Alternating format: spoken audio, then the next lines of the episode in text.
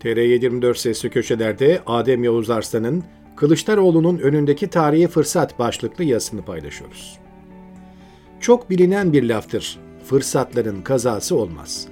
Gerçekten de gerektiğinde kaçırdığınız vakit namazını bile kaza edebilirsiniz ama fırsatı kaçırdınız mı geçmiş olsun.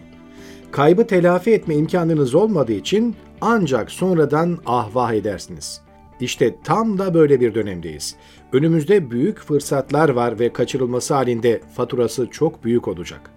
Malum olduğu üzere Millet İttifakı'nda aylardır süren belirsizlik ve gerilim, İYİ Parti lideri Meral Akşener'in masayı devirmesiyle başka bir boyuta geçmişti. Akşener hem masayı devirdi hem de öyle ağır laflar etti ki liderlerin bırakın bir masa etrafında toparlanmasını, bir daha yüz yüze gelmeleri bile zor gözüküyordu. Ancak toplumun adeta tsunamiye dönen öfkesi ve liderlerin fedakarlıklarıyla masa yeniden kuruldu. Bir başka ifadeyle dağılan masayı milletin kendisi toparladı.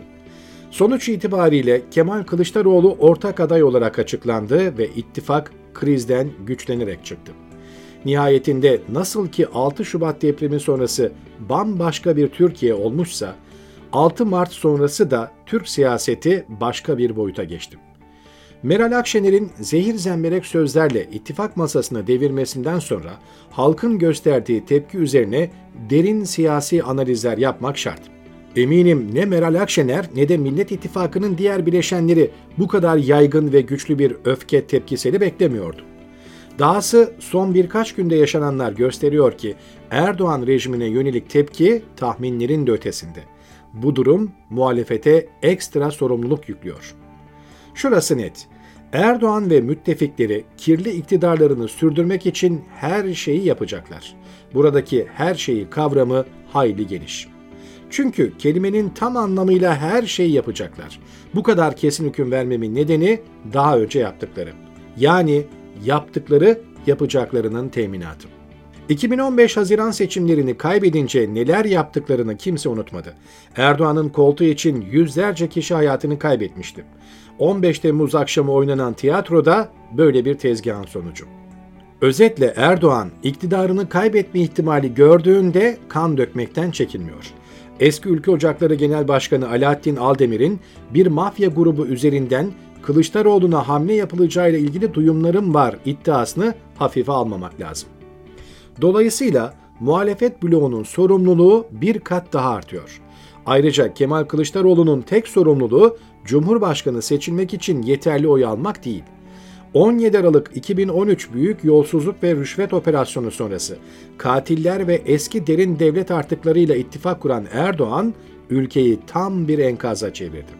Kızılay örneğinde gördüğümüz gibi 100 yıllık kurumlar yerle bir oldu. Yargı, bürokrasi, akademi ve medya sarayın oyuncağına dönüştü. Millet İttifakı'nın bileşenleri siyaseten çok tecrübeliler. Onlara neyi nasıl yapacaklarını söyleme hadsizliğinde bulunacak değilim. Ancak bir gazeteci olarak halkın beklentilerini aktarabilirim. Şu anda Kemal Kılıçdaroğlu'nun önünde tarihi bir fırsat var. Hem de kolay kolay her siyasetçiye nasip olmayacak bir fırsat. Erdoğan her şeyi batırdı. Ekonomi çökük, bürokrasi yerlerde sürünüyor. Basın özgürlüğü ve hukukun üstünlüğünden eser yok. Eğitimden spora, her alanda tamir edilmesi gerekenlerden uzun bir liste var. Millet İttifakı bileşenlerinin önündeki tarihi fırsat da bu. Bu ülkeyi enkazından yeniden ayağa kaldırabilirler. Kemal Kılıçdaroğlu da bunu yapabilecek bir siyasetçi. Erdoğan gibi kindar ve sürekli rakiplerini tehdit eden birisi değil. Erdoğan gibi güçlü bir lider imajı çizmiyor. Bir bakıma bu durumda bir avantaj. Çünkü bugün yaşadığımız sorunların temelinde Erdoğan tarzı güçlü lider anlayışı var. Kılıçdaroğlu son konuşmalarında dediği gibi sofrasını genişletebilir, özgür, demokratik bir hukuk devleti kurmak için herkese açık olabilir. Bu bir tercih değil, zorunluluk. Kılıçdaroğlu siyasi kariyerinin son döneminde yeni bir kurucu liderlik rolüne soyunma fırsatına sahip. Sağcısı, solcusu, dindarı, seküleri, KHK'lısı ya da Kürdü, Alevisi kim varsa hepsini kucaklayarak gerçekten tarihe geçme imkanı yakalayabilir. Toplumun beklentisi amasız, fakatsız ve toplum katmanları arasında ayrım yapmaksızın haklıya hakkını vermesi, hukukun yeniden tesis edilmesi ve adaletin sağlanmasıdır. Kılıçdaroğlu'nun siyasi kariyerinin sonunda bu ülkeye yapacağı en büyük katkı bu olur. Eğer Erdoğan rejiminin yıkıp döktüğü, küstürdüğü kesimler kucaklanabilir, hukukun üstünlüğü ve adalet tesis edilebilirse, Kılıçdaroğlu bu ülkenin tarihine geçer. Gerçekten de Kılıçdaroğlu'nun önünde tarihi bir fırsat var. Her siyasetçiye böyle bir fırsat çıkmaz. Bakalım Kılıçdaroğlu bu fırsatı değerlendirebilecek mi?